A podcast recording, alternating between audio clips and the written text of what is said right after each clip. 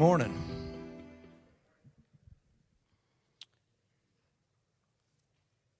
Glad to see all of you. I uh, I don't know if anybody feels the same way as me. I'm kind of having a, it's kind of one of those strange days where I think it's because we're uh, winding down a season that we've been in for a long time. I was sitting there on that front seat thinking about how that when Deb and I first came here, we had services at 10:45, and I remember some of you were around when we changed from from 10:45 to 10. You remember that? And and uh, and sitting here today thinking about how that next week it'll be 9:15 and 11:15 and that this is kind of like the this is kind of like the end of the chapter in this book and you say well what does that mean well it, it, it's it's exciting it's good but it's different isn't it it's just different and to think that that uh, next week we'll we'll be going to two services for the first time in, in the history of our church um, is an exciting thing our our sanctuary has always been about the size that it is, even when, when the building burned. The other sanctuary was about the same size as this. And, and so uh, we'd always been able to have our services just in one in one setting and now we've grown to the place to where that that's not going to be possible anymore and uh, you look around the room here today and say well i still see a few empty seats pastor well, that's because it's the middle of july it's not uh, it's not august and september and over the next several weeks, you're going to see a lot of new faces, a lot of new people that are going to be coming in. And I want you to uh, help me, if you would, to, to welcome them. And, and they're coming into to new and to different and to change. And all of us are going to be doing that together, aren't we? And so uh, next, that's why we're going the 1st of August to the two services so that we have about a month or so to adjust uh, before we before we really see the crowds coming. Uh, usually, there's a couple of the last couple of weeks of August, or usually we see an influx of a lot of guests, and then all the way through September and October, uh, we see a lot of people that are that are coming to our church, and so we want to use the month of August to work out all the all the details and all the kinks and get everything going like it should, have everything hitting on all eight cylinders by the time we get to the first of September. So next week we are moving to the two services, and I've just I was just kind of sitting there, kind of mellow about that. I don't know why. I'm ex- really excited about going to two, but it's just anytime you're coming to the end of something, the start of something else. It was like uh, almost like when the building burned and we started in building a new building, and here we are now. We're going into a new a new and exciting phase of growth in our church, and I'm very very uh, happy that you're on this journey with us and that you're a part of that. We're, we're in the book of Acts because we're finishing up a series today. It's called Reach Chapter 2, and we're talking about Acts chapter 2, and we've been doing so for the last five weeks. Uh, today will be the, the sixth message. And just a very quick review of what we've talked about.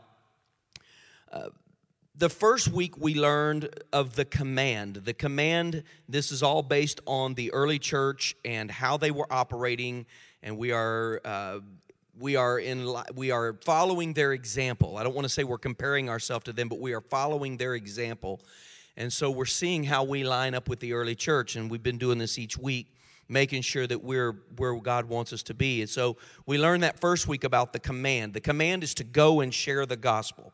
Above all else that is our that is our commission that we go and share the gospel. The second week we talked about the commitment and that was the church that they had the commitment to study the word and to pray and many of you have been on this with us for the last five and six weeks in this prayer campaign uh, just bathing where we're going in prayer and i appreciate that the third week we talked about the confrontation and that was that the church had a had a duty to confront sin in love and to demand repentance and so uh, the third week we talked about the commonality. That was um, what the church did to unite themselves and to sacrifice for the cause. And then last week we talked about the consistency that they enjoyed, which was to present a purposeful and consistent witness to the world. And so now we're going to talk about this last one, which is the compensation. That's the payoff. That's the reward. That's the result of, of having done or doing all of these for a, uh, a long period of time. I believe that when we reach out the way that God intends us to reach, these are going to be the results just as they were in the early church. And so, as I said, this is our final message on this series. I want you to look with me to Acts chapter 2. And we're looking at the last verse there, the second part of the last verse, because last week we talked about what we would call uh, 47a. Today we're going to talk about 47b. And it says this in the contemporary English version Everyone liked them, and each day the Lord added to their group others who were being saved. Now, I want you to notice something with me about this before we go any further. This, this group of believers had been busy doing the work of the church for quite some time now, right? And what have they been doing? Well, that's what we've been talking about these last five weeks. They had been busy sharing, studying, praying, living as good examples, sacrificing, giving, consistently loving their neighbors, attending corporate worship together, and they were now now because of that they're they're making a true difference in their community and they're starting to reach out further. Because of this consistent commitment they're starting to see all of these results from their efforts. You know i thought about that and and i wrote in my notes a principle that i gave you uh, several several months ago in a message uh, where I talked about the seed and how that the seed grows. And I, I gave you a principle from the word that is this a seed that is sown equals a seed that is grown. And what that means is you can't plant a seed according to the law of harvest in God's word. You cannot plant a seed that will not grow. That, that, that's a good seed or a bad seed. And the, the, the Lord has constituted this physical earth in similar ways as in the spirit. Things that happen in the physical realm happen in the spiritual realm and the law of the harvest works in both places. When you plant a seed that seed will take will take root and grow. If you plant a bad seed then you're going to receive something that you don't want. Am i correct? If you plant a good seed you're going to get a good thing. And so the wages of sin is death. It's planting a bad seed the wage the, the seed produces something that you don't want. But the gift of god is eternal life through jesus christ our lord. We plant a good seed then we see a good harvest. So a seed that is sown equals a seed that is grown. It's the law of the harvest. And so what the point I'm making this morning is you cannot serve God without seeing a result. If you sow a seed into the fertile soil that God has presented for us, it will produce fruit. It just will and there's no way that we can get around that and i believe we're going to continue to see that more and more in greater ways. So what did the reward look like? Because that's what they had come to. They had done all these five things and now today they were in verse 47 they were receiving the compensation for having done all these things and planting these seeds. There's three results that are listed that become the compensation. I believe that these are uh, prophetically things that we can claim are going to happen as a result of this in our own church. And the first thing that the scripture said happened there is that the church received favor. Favor. The, the, this, this, pa- this passage specifically says, everyone liked them. Now, Barnes commented on this sentence this way. He said, quote, that is, with the people generally. It doesn't mean that all the people had become reconciled to Christianity, but their humble and their serious and devoted lives won the favor of the great mass of the community. Clarke says every honest, upright Jew would naturally esteem these for their simplicity and purity and charity of their lives. And what you need to understand at, that, at this point is that even though Christ had been crucified, the persecution of the early church hadn't started yet. Jesus has been crucified, the message is being preached. There's a lot of people that at that point in time weren't happy about what was going on, but they had not yet taken it so far as to begin to persecute the church. That would come later. So, those of you that are reading this saying, well, everyone liked him, that's not true. They were under persecution. They're not yet. This is, this is during around the time of the day of Pentecost. And so what it means is even though not everyone was becoming not everyone was becoming Christians and maybe not everyone even liked what they were about, no one could deny the goodness of this group of people. No one could deny the blessing that was on this group of people. And no one could refute the good things that happened around these people. Everyone liked them. They may not have wanted to serve the same God, they may not have wanted to do the same things, but they couldn't refute it, and everybody liked him. And they talked to him like, you know what? I, I may not like everything about them, I may not agree with everything about them, but I can't refute that there's something about them that I'm attracted to. People are attracted to the Spirit of Jesus, they can't help it. I'll tell you, there's been a lot of preachers over the years whose ministries have, have gone down the tubes in moral failure for that very reason. What? I'm telling you that the spirit of Jesus in you is attractive to people and they don't always know how to what to do with that. And there's been a lot of preachers over the years that they got the big head because somebody started showing them some attention and they got to thinking, "Hey, I'm prettier than what I am." And all these women like me. It wasn't that at all. They was the same, the same, the, still the same old ugly hill jack they'd been all along. But they got full of the Holy Ghost, and people became attracted to that and didn't know what to do with it. The anointing, the presence. Does this ever happen to you where people, you, you'll go someplace, you'll meet somebody for the very first time, you stand around visiting for a minute, and they'll say, Man, it, I just feel like I've known you a long time. You look like somebody, and I can't. Does that ever happen to you? You know who you look like?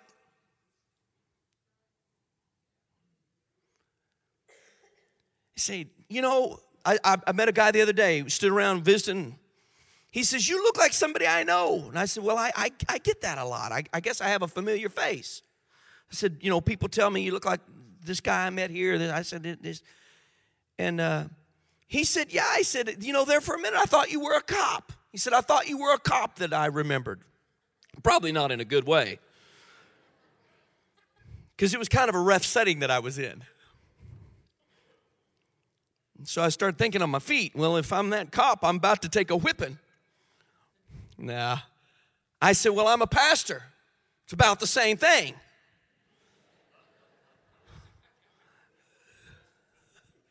Kind of close to the same thing. You love them and you hate them. People that are full of the Holy Spirit are attractive to the world. The world wants what's in them, what they're about. They don't understand or know how to put a thumb on it, but they want to get close to it. And some people, the only way they've ever been able to get close to anything was the wrong way. You hear what I'm saying? And so they pursue that. They don't know, they don't know how, and they pursue something. And so you have to be very careful and guard your heart. You're not here to take advantage of people. We're here to lead people to Christ. And He puts a spirit in us. He gives us a spirit. He gives us an ability to be attractive to the world, a, a fragrance that God enjoys and that people recognize. Ugly people get pretty when they get filled with the Holy Spirit. These people were experiencing favor. Everybody liked them. They might not have even known why, couldn't put a thumb on it, but all of a sudden, somebody maybe they didn't like got saved, and all of a sudden they do like them. There's something about they've changed. I, I like being around them. I'm convicted, but I like being around them. That's the other part of it. Some people want so badly to be close to that, yet when they're close to the Holy Spirit, they're too convicted to stay around that presence unless they repent. So some people don't want to repent it's not worth it to them to be around the blessings of that. They, they, they want to hang on to a sinful lifestyle. And so the only thing they know to do is holler, crucify him, because he convicts me. Crucify her, because she makes me feel bad about myself. It's crazy. I, they do such good things, but I just don't want to be around them because they make me feel bad about myself. But even in light of all that, there are 7 billion people on this planet, and I am convinced that billions, I didn't say millions, but billions of people on this planet desire to know the way, the truth, and the life, which is Jesus. They want to know what is the right way, they want to know what is truth. They want to have a good life. And none of those things can happen until they find Jesus. And so God gives the church favor so that those people can sidle up to us so we can have a relationship with them, a, a, right relationship where we love them and point them in the right direction. We're not trying to take advantage of them, we're leading them to a better life. We're leading them to Jesus. He gives us favor so we can lead them to Himself. And I'm convinced that billions will do so if given the opportunity. Now, there'll be some millions that will cry, Crucify Him but billions that would accept if they're given the opportunity to receive the same kind of peace and joy and favor and success that we enjoy. They want that worse than they want their sin by the majority. God gave the church the favor I'm saying to you today that I want you to utilize the favor that surrounds your life. Will you do that?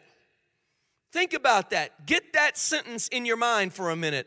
Utilize the favor that surrounds your life because if you're serving Christ, even if you're in the middle of a test or a trial right now, you're living a blessed life.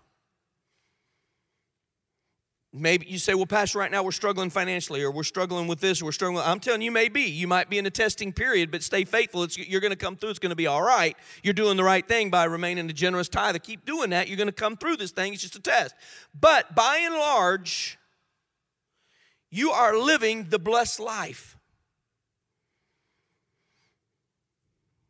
Man, it's just easy to see. Take two people that are the same age by the time they're 45, if one of them has lived for Jesus and the other one has lived for the devil, the one that's 45 will look about 38, and the one that's been living for the devil look like they're about 72. Don't they? Because the devil will just take and take and take and take, but God gives and gives and gives and gives the blessed life. Who wouldn't want to be a part of that? Who wouldn't, if given the opportunity, presented to him the right way, wouldn't say, Yeah, I'm going to choose that over that? Utilize the favor that surrounds your life and be a blessing to the unsaved. And more will choose to receive than choose to persecute, I promise you. Choose to be a blessing. You don't have to be so judgmental and unkind to people for their sin. Choose to be a blessing. Utilize the favor. It's good. You say amen, I'll go on to something else. If not, I'm going to stay right here for a long time. Utilize the favor that surrounds your life. All right. The second thing that happened was growth. There was favor and then there was growth. This New Testament church had all this favor and then they saw growth. The scripture says that each day the Lord added to their group. Added means, you say, well, that's, that makes sense. Well, just listen to this definition though. Kept on adding. You say, well, I thought they just said that. No. Added daily. He kept on adding. I want to be a part of that church where he keeps on adding, where that growth just keeps on coming. Doesn't have a period of time that they grow, then they don't, and then they grow, and then they don't.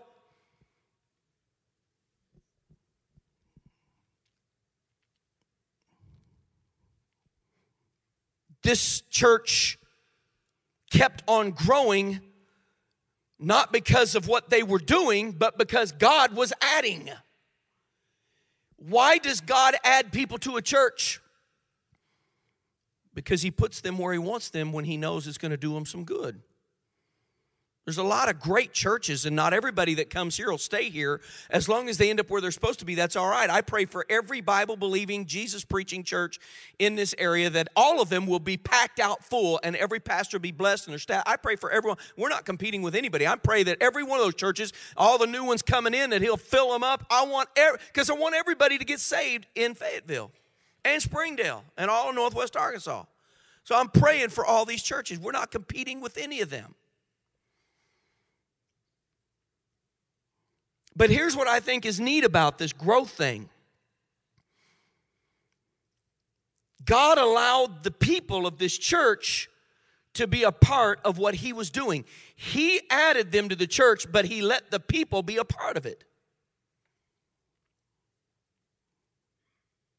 Have you ever thought about that for yourself? That you, whomever you are in this room right now hearing this, you could be an instrument that God uses to do His work here on the earth.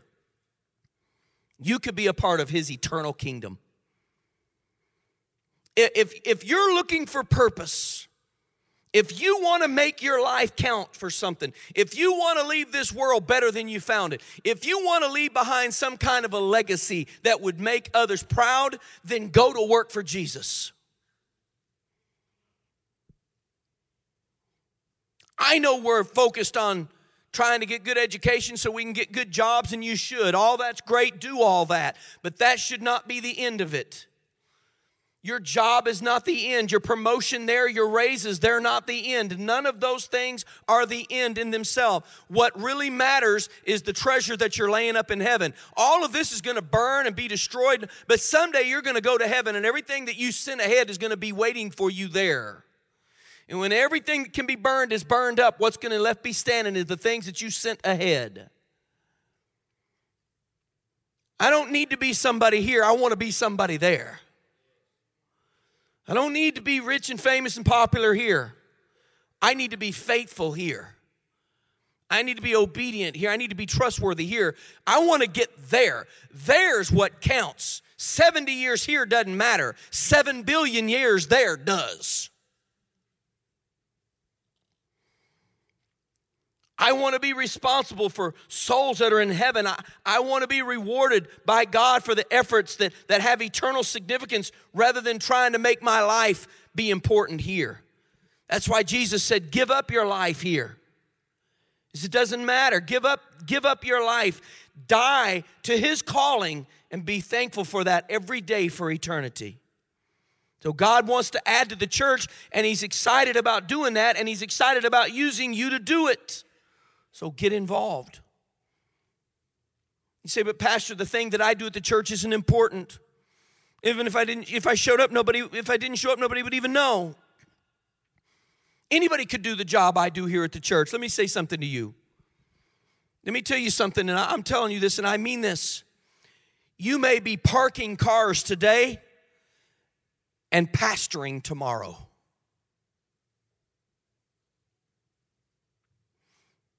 You may be holding the door today and smiling and greeting people and handing them a bulletin and thinking this doesn't really matter. Oh, it matters, even it matters a whole lot.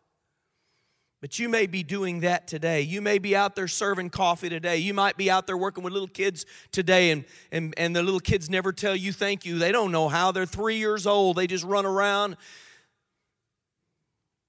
you may be doing that today, and tomorrow you may be standing before God and He may be giving you an awesome reward saying, Thank you for being faithful. You've been found faithful over a few things. Today I'm going to make you ruler over many. Anything you do for the Lord is important. Any sacrifice you make for God is noted. Some of these musicians and singers, they get up real early to come up here do it week after week after week. That's why they're excellent. What would it be like if they just showed up at church time? You've been to that church.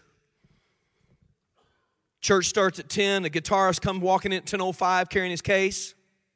Comes up on the front, plugs it in, starts tuning. That's in the middle of the song. Singers are like,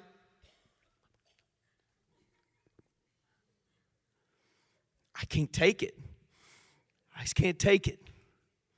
Because what you're going to do, you're going to do with excellence. But these people, they come up here early so they don't have to do all that.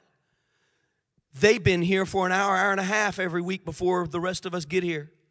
They've been on this stage. The reason that the reason you feel that anointing that you feel during the worship time is not just because they're doing it then, it's because of what they did an hour before when they were praying and practicing and singing together. You think nobody notices what you're doing. Wherever it is you're working, wherever it is you're serving, nobody's noticing. You're teaching a class, you've got a connect group, and only four people are showing up. You're like, man, what am I, why am I doing this? I, I'm doing this group. Sometime nobody shows up. I'm making all this preparation. Well, who are you doing it for? From now on, I want you to change your mentality. Don't do it for the people in the group, do it for Jesus. I'm preparing this room for Jesus. He'll be here today. I'm preparing this, this living room for Jesus. He's coming in a little while. God wants you to be a part of the growth. Get on the front lines. Number three is salvation. He said, others who were being saved. Some, some passages put it this way such as should be saved. And we, we always try to focus on the should, and I don't think that we're supposed to focus on the should. It's a term we say, well, the, you know, the scripture said eh, that, that, that they were being saved such as should be. And that's true, they should be. Any growing church should be growing all the time. But that actual term there is basically saying that people were being added to the church. They were growing as they were. Really, what it's saying is that they were They were saved and being received as they were added. Does that make sense? It kind of takes it to another level. For instead of us saying, well, you know, they were growing like they should have been, it says, no, they were being saved and being received automatically. Listen to this. Here's how that goes it doesn't say that they were being saved because they should have been it's saying that they were being saved and immediately being received by the rest of the family. They weren't having to do anything else. Hear that? So there wasn't any of this, you get saved in our church. Maybe six or eight years from now, we'll let you do something. When you've proven to us that you're really saved. No. They got saved and they're in. Huh? I like that. I like that concept. They got saved and they're in. Well, Pastor, they're, they, they're still sinning. Yeah, so are you. Well, Pastor, they, they still got they still got drug addictions and alcohol. And, yeah. Well, we can't, we can't let them stand at the door if, if, if they got a hangover.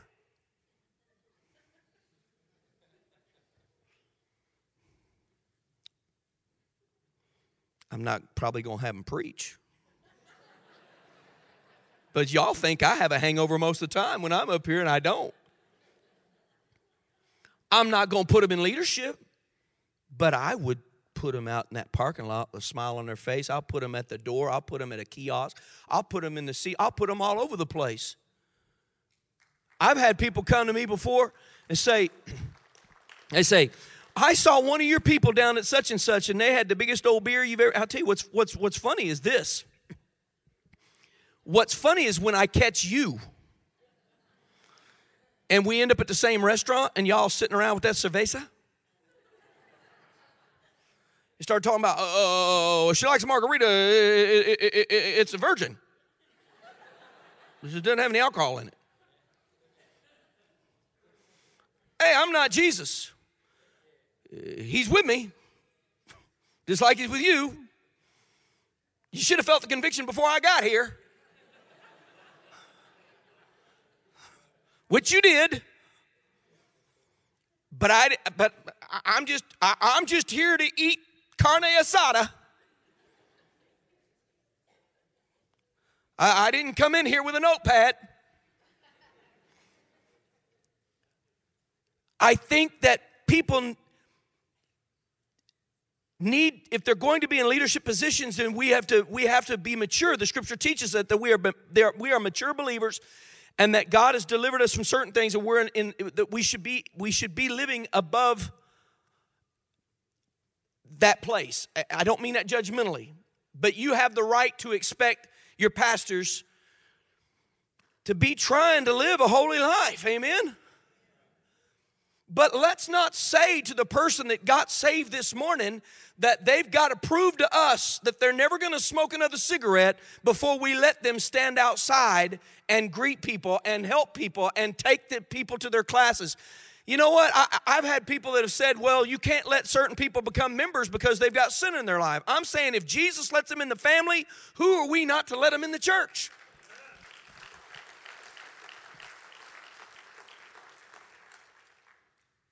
So let me plug CR because I love Celebrate Recovery. That's just a cool name. Celebrate Recovery. Come on now. You can get in there, come to the services, come to the small groups, work on those things that the Holy Spirit's work on, working on you about. I'm going to tell you, I, I, I would have a problem. I would have a problem with the pastor who came to church every week half lit. Wouldn't you?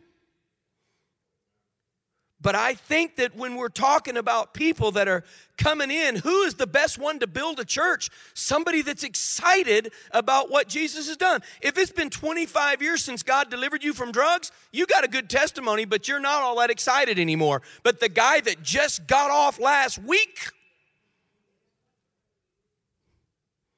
he's out there telling everybody, come see a man that told me everything.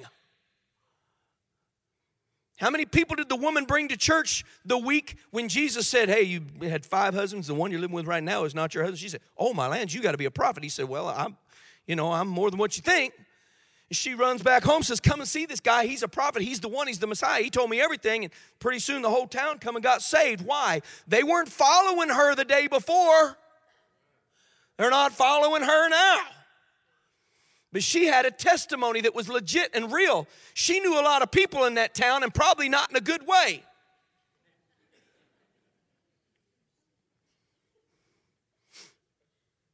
But when she went out and used her influence to tell people about Jesus, she built the church a whole lot more that day than a lot of the Pharisees did, who was standing around down in the synagogue reading the scriptures to one another, beating on their breast and, breast and saying, I'm glad I'm not like them.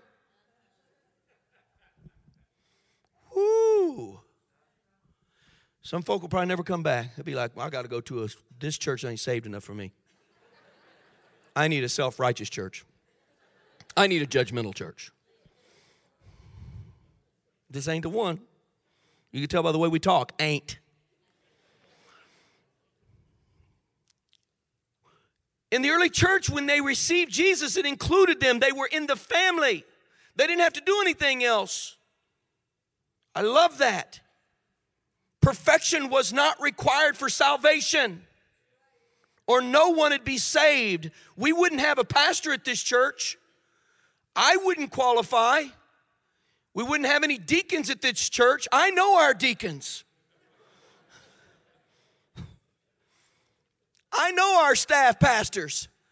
Out of all of them, Angie'd be the only one that'd be able to be on staff.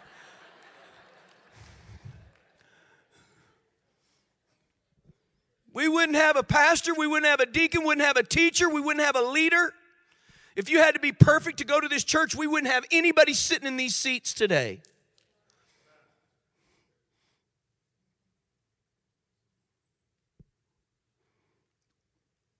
The only thing that I'm going to leave this earth with is a forgiven, broken, and repentant spirit. And when I get to heaven, the only thing I have to present there in order for them to let me in is going to be grace and salvation. I'm not going to walk up and them say, "Oh yeah, now that here this one's a good one. This one's a good one." I'm going to walk up and they're, and they're going to be like, "Hey D, stand right here, man. We're going to read the book. We're not sure." Is anybody else like that? And, and they're going to come reading through there, and grace and salvation, they're going to read down, and there's going to be my name. And they're going to be like, well, it's not because of your merit, fella. And I'll be like, I know. It's not because of anything you did. I know. Well, come on in because your name is in this book. Jesus saves.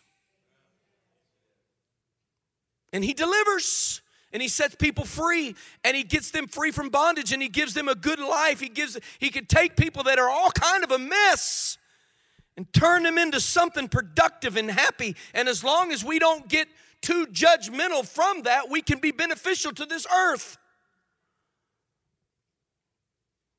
god uses broken messed up people they're the most effective the deepest ones are the ones that have been through it. They're the ones that have experienced life and they've been through the up and down and the hardships and the tragedies and the trials. They're the ones God can use. Don't let the devil silence you because of your past. Throw your salvation back in his face. The blood of Jesus washes away our sin and makes us acceptable to God. You'll never feel good enough to work for Jesus. You'll never be good enough to work for God. If you're sitting here today saying, one of these days when I get my life straight, I'm going to work for Jesus, you will never do it. What do I do then, Pastor? Come on anyway. Can you see Jesus walking along the, the water? He's going to pick disciples today. He's going to pick people that we're going to later on read about and respect. And they weren't respected so much in their day. Hey, Pete, you won the cussing championship last week. Come on, you get with me. Don't raise your hand. Anybody in here cuss? Some of y'all struggle when you're talking to me. I can when we're talking and we're having a conversation, and you having to you having to stop and pick your adjectives because your adjectives are different on Sunday than they are on Monday through Friday. So you act like you got a stuttering problem while you're trying to think of a real word.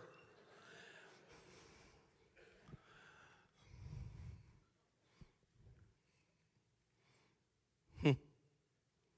Use your humanity. Use your imperfection to your advantage. Use your life story to win people to Jesus. Don't let the devil silence you because of your past. I'm going to tell you something. Every new convert that's headed this way, they're not even here yet. Every new convert that's headed this way, we're going to disciple them and put them to work. They're the best ones for it. We don't, we, we don't, we don't need God to send us the disgruntled believers from other churches to stand around for the first 15 minutes when you meet them and tell you how bad their last pastor was. We don't need them.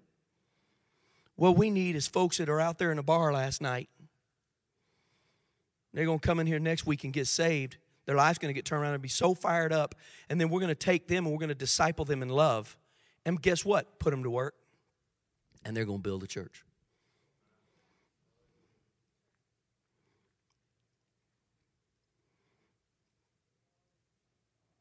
Life is all about new babies. New babies are fun. They're painful, aren't they? They're fun. It's fun. You can't have life without babies, can you? But let's think about that for a minute.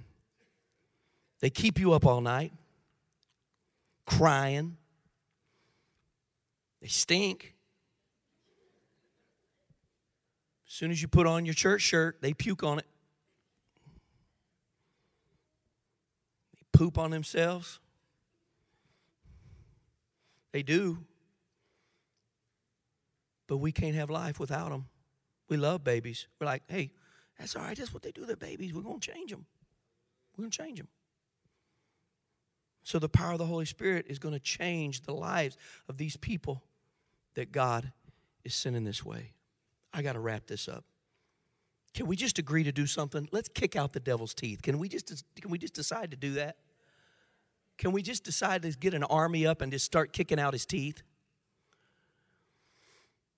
Let's never be. I'm so thankful. I heard somebody say it the other day. He said, I love this church because it's not a judgmental church. We love this church because everybody here is just real. Let's keep it that way, shall we? Let's be that place where real people come with real problems. And there's real people here to love them that are not so removed from our past and our sins that we can't still be a blessing to someone.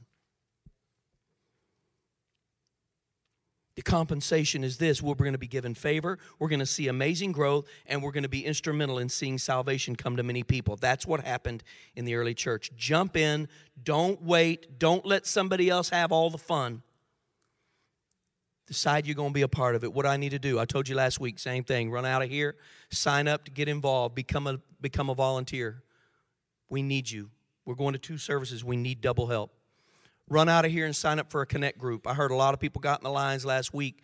I think a lot of people got in the lines, took a look, and still hadn't made up their minds yet. That's okay. Go out there today and sign on the dotted line. All of you that are in a group, you say, I'm already in a group. I don't need to sign up. Sign up in a group. Why? Because when people see the names in the group, then they'll sign up too. Nobody that's new wants to sign up, they only be the only one in a new group. So if you're going to go to a group, go out there and sign up so that other people, when they see it, will say, Oh, yeah, there's three or four people already in there. I can do this. Amen? So sign up for those groups. Get in those connect groups. Sign up to volunteer. There's still some of these cards left from last week. There's still some of those cards. We don't need these cards. These cards won't do me any good. 3,000 of these cards, they're not going to do me any good. What do you want me to what, what are you going to do with them? Here's what I do with them. I'll tell you to do the same thing I used to tell my youth group when I was a youth pastor. I had my kids taking these cards to school with them I tell the boys, I say, throw them in the urinals. Throw them on the floor right below the toilets. That's nasty. Why would you do that? Because people see them. They're doing me a whole lot more good in a bathroom stall than they are in my office in a band aid. Say, Pastor, you're weird. I'm telling you. You say, Well, I, I don't feel comfortable with talking to people and handing them a card. Well, don't. But every time you go to the restaurant, leave it on the table along with a good tip. Somebody say amen. Because it won't do you no good if you don't leave a tip and leave a card. Now they know what church you go to, you cheapo. So you take that card and you leave it at the restaurant and you leave a good tip and you smile and you tell them thanks, come and see us at Trinity. Everywhere you go, take that card. Pass it out at work, pass out at school. I'm not asking you to get up and preach a gospel message. Some people think if they make a commitment to take these cards, they got to get up and witness. And witnessing scares them to death. You know what witnessing is? It's living a godly life in front of folks, and when you get a chance, tell them about it. It's not about taking a card and saying, hey, let me force myself on you. My name is Darren. I'd like to take the next 30, 45 minutes of your life to tell you about Jesus. I know that you're busy, but I don't care. I have a card I'm going to force feed you. I'm going to put it in your pocket if you don't take it. I'm going to pray for you because you're going to hell. I'm saying take this card and just divvy them out. Pass them out. Throw them out there. Get them out there. Get them in the circulation. Can you do that? Well, thank you. I know one of you can. Yes, I can do this.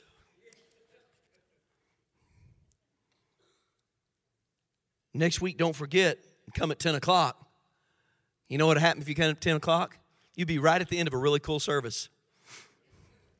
And you'll have to wait for the next one. And then you'll be mad. You'll be like, man.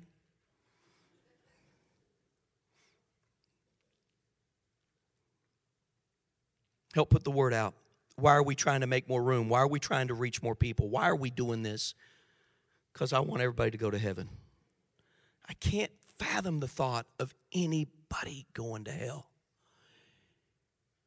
Do you think heaven is real? How many of y'all think heaven is real? Do you think hell is real? Guys, if we're right about one, we're right about the other. They both exist. Heaven is an awesome, awesome place, and hell is a terrible, terrible, terrible place that we don't want anybody to go. So we're going to open up more and more places and more and more situations for people to come to know Christ. And we're going to do our best to disciple you so that you can feel like you're prepared to reach those people for Jesus. How many going to get with us on this? Are you excited? You know, we did that poll last week where that we asked what service you were going to come to, and it was surprising to me the majority of people are coming to the 915 service which is awesome because the 1115 is the one that we think that the new people are going to come to and that was the one that we were trying to open up. We were trying to set the time so that we were afraid if everybody went to the second service and we had an early service with nobody at it that guests would come to the second one and then we'd have this jam-packed building like we have right now and three or four people early in an early service. And so we tried to set a time to, to break that and it worked and so the majority of you have said you're going to come at 9:15, and and I was I, I got to tell you I was so I was shocked. I was literally shocked by the stack of cards of people that said they were going to come to both. I was shocked by it because it said to me, "You've bought into the vision." That that you have bought in and that you're ready to sacrifice for the vision because I know it's going to be a sacrifice. Coming to two services, same song, same message, doing that every week. I understand that. I'm not asking you to do it for a long period of time, but I am asking you to do it for a few months to help seed that second service because it's going to grow. So I want to end our time together in prayer. I'm going to ask the Lord if He'll meet with us for just a couple of minutes here in this prayer time. First of all, Lord, I want to ask you to give us favor like you gave your New Testament church. Give us favor whether the world likes us or dislikes us i pray that we will have your favor your your your scent upon us the attractiveness of your holy ghost in our life so that the world will know where to come when they're ready to get their life straight. Let us be beacons of your hope and your light. Give us your favor put your favor upon these people, Lord. They don't have to be perfect to have your favor. They don't have to have been serving you for 25 years. They don't even have to be filled with the baptism of the Holy Spirit, though we're praying for that for them, God. All they have to do is have a relationship with you and they can have your favor. Let your favor be upon your church and let them be excited about the favor. Number two, God, growth. Let the growth happen because these people are growing in you and they are ignoring the lies of the enemy and they're working in spite of their sin, in spite of their downfalls.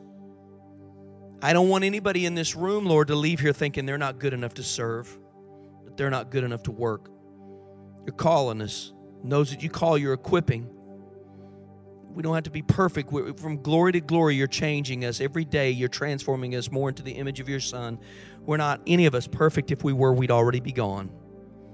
We're at different stages, but I pray for every person that not one person would walk away from here thinking, I'm not good enough to serve. We're going to grow. We're going to grow, and then as we grow, we're going to bring others to you, and our church is going to grow. Just like the New Testament church, I pray for salvation God, that throngs of people will come. Lord, you gave us a number of 300 people this year that are coming. They're headed this way.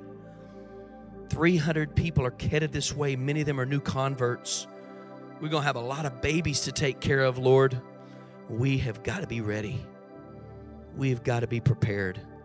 You're calling and commissioning us to be a part, not to come and sit, not to come and watch, but each of us, Lord, you're commissioning us to be a part of what this looks like greeters, ushers, volunteers working with technology, and musicians and singers, people greeting at the doors and helping take care of people in the parking lot, and hosting and working at kiosk and teaching children and facilitating connect groups. There's so many ways to be involved here, Lord. I ask you, help us to realize that we can be a part of salvation coming to people. And now, all across this room, I'm not asking you to respond to any one of these three. I know that all three of these are for everybody here. But if you just want to stand for a moment in the presence of the Lord, for no other reason, is kind of different. You're not standing for anything other than you just want to stand in the presence of the Lord and lift your hands and bless Him. Then stand with me right now, all over this room. Just say, I just want to stand in His presence and I just want to bless the Lord. I just, I just, I can't leave here without, without sensing His presence and His nearness again. Now, God, all over this room, look at the desire. Look at the hunger in the hearts of your people. You said those that hunger and thirst be filled. Fill us today with your spirit, your overcoming spirit, and your power to be victorious, more than conquerors. Fill us, God, with your power. Look at all these people, Lord. Look at all these people. Look at the sincerity in their heart, the genuineness in their spirit.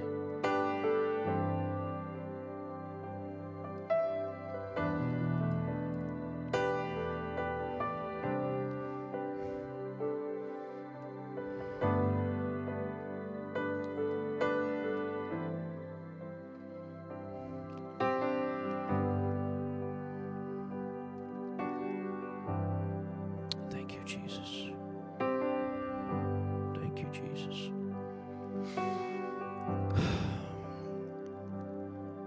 Can I say something to you without you thinking I'm weird? I know this could be generic, it could be a lot of people, but specifically the one I'm talking to, you'll know. You've been afraid because of the pain that's in your right knee. You're afraid that it's arthritic, but it's not.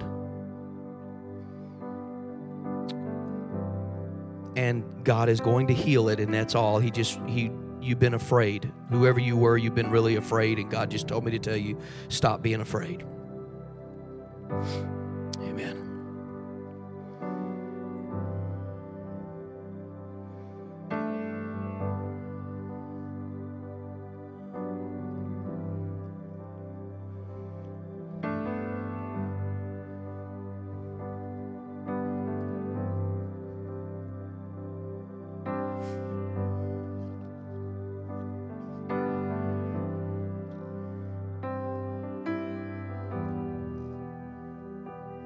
Also a young man here today, and I know who you are. God has said that today He wants to deliver you from that addiction.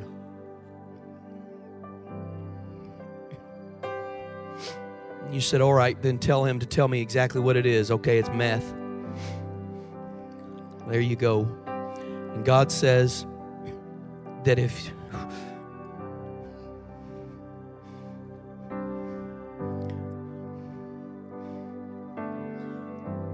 if you'll be brave enough to come today, He's going to break those chains. Don't wait though. Come on very quickly. I know you are. I could I could come and get you, but I'm not going to. And I don't even know your name. I'm telling you, I don't even know your name, but I know who you are. Come on, come very quickly. I know who you are.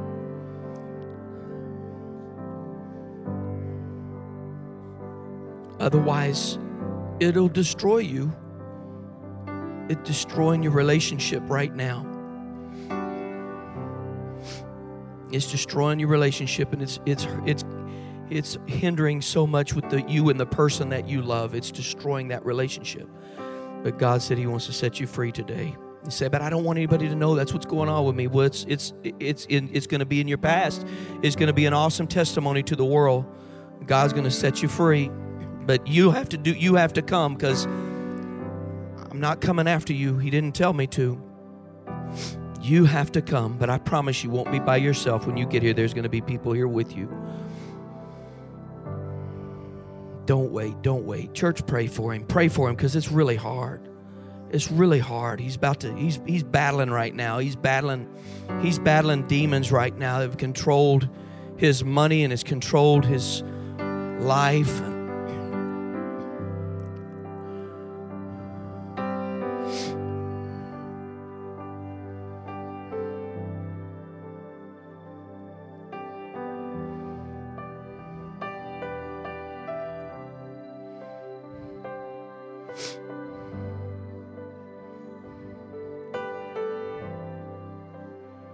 who'll come and pray with him.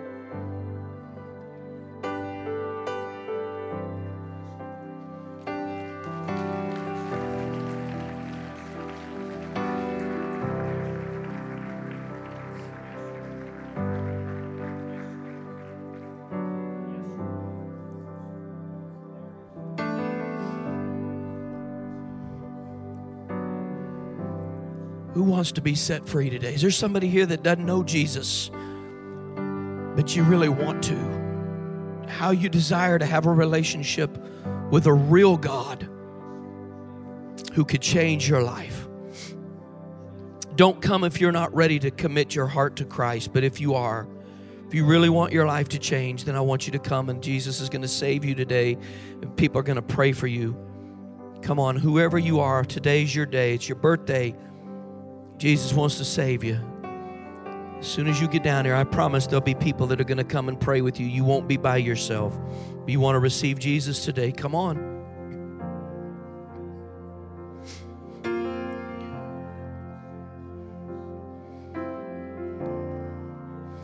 God is going to build his church. One of the things he's going to build it on is signs and wonders. Signs and wonders are to the unbelievers. Shows the proof in the existence of God that they can't refute. Things supernaturally happen that people can't they can't scientifically explain. It has a profound effect upon us. The Holy Spirit is going to continue to show up in this place in supernatural ways. Y'all are going to see healings and miracles, people being set free, marriages put back together. That's why his church is going to grow because the world needs healing. This is going to be a place where God meets with those people because you're inviting him, because you're worshiping him, because you're allowing him to use you all over this room, can we turn this just into a sanctuary of prayer for a few minutes?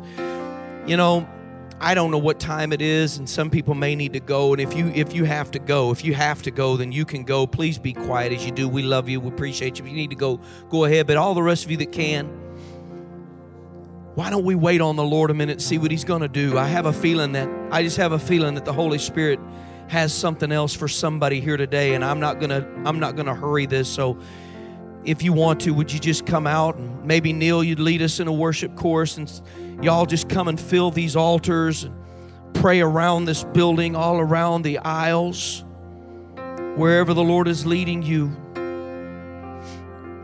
Power of the Holy Spirit is in this room.